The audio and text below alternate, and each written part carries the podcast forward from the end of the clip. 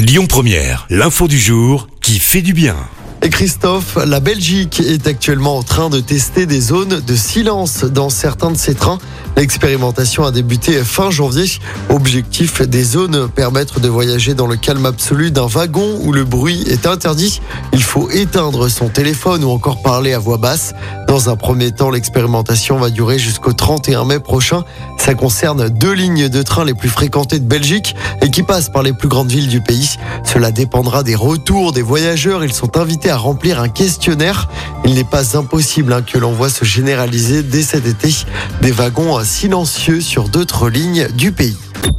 Écoutez votre radio Lyon Première en direct sur l'application Lyon Première, lyonpremiere.fr et bien sûr à Lyon sur 90.2 FM et en DAB+. Lyon Première.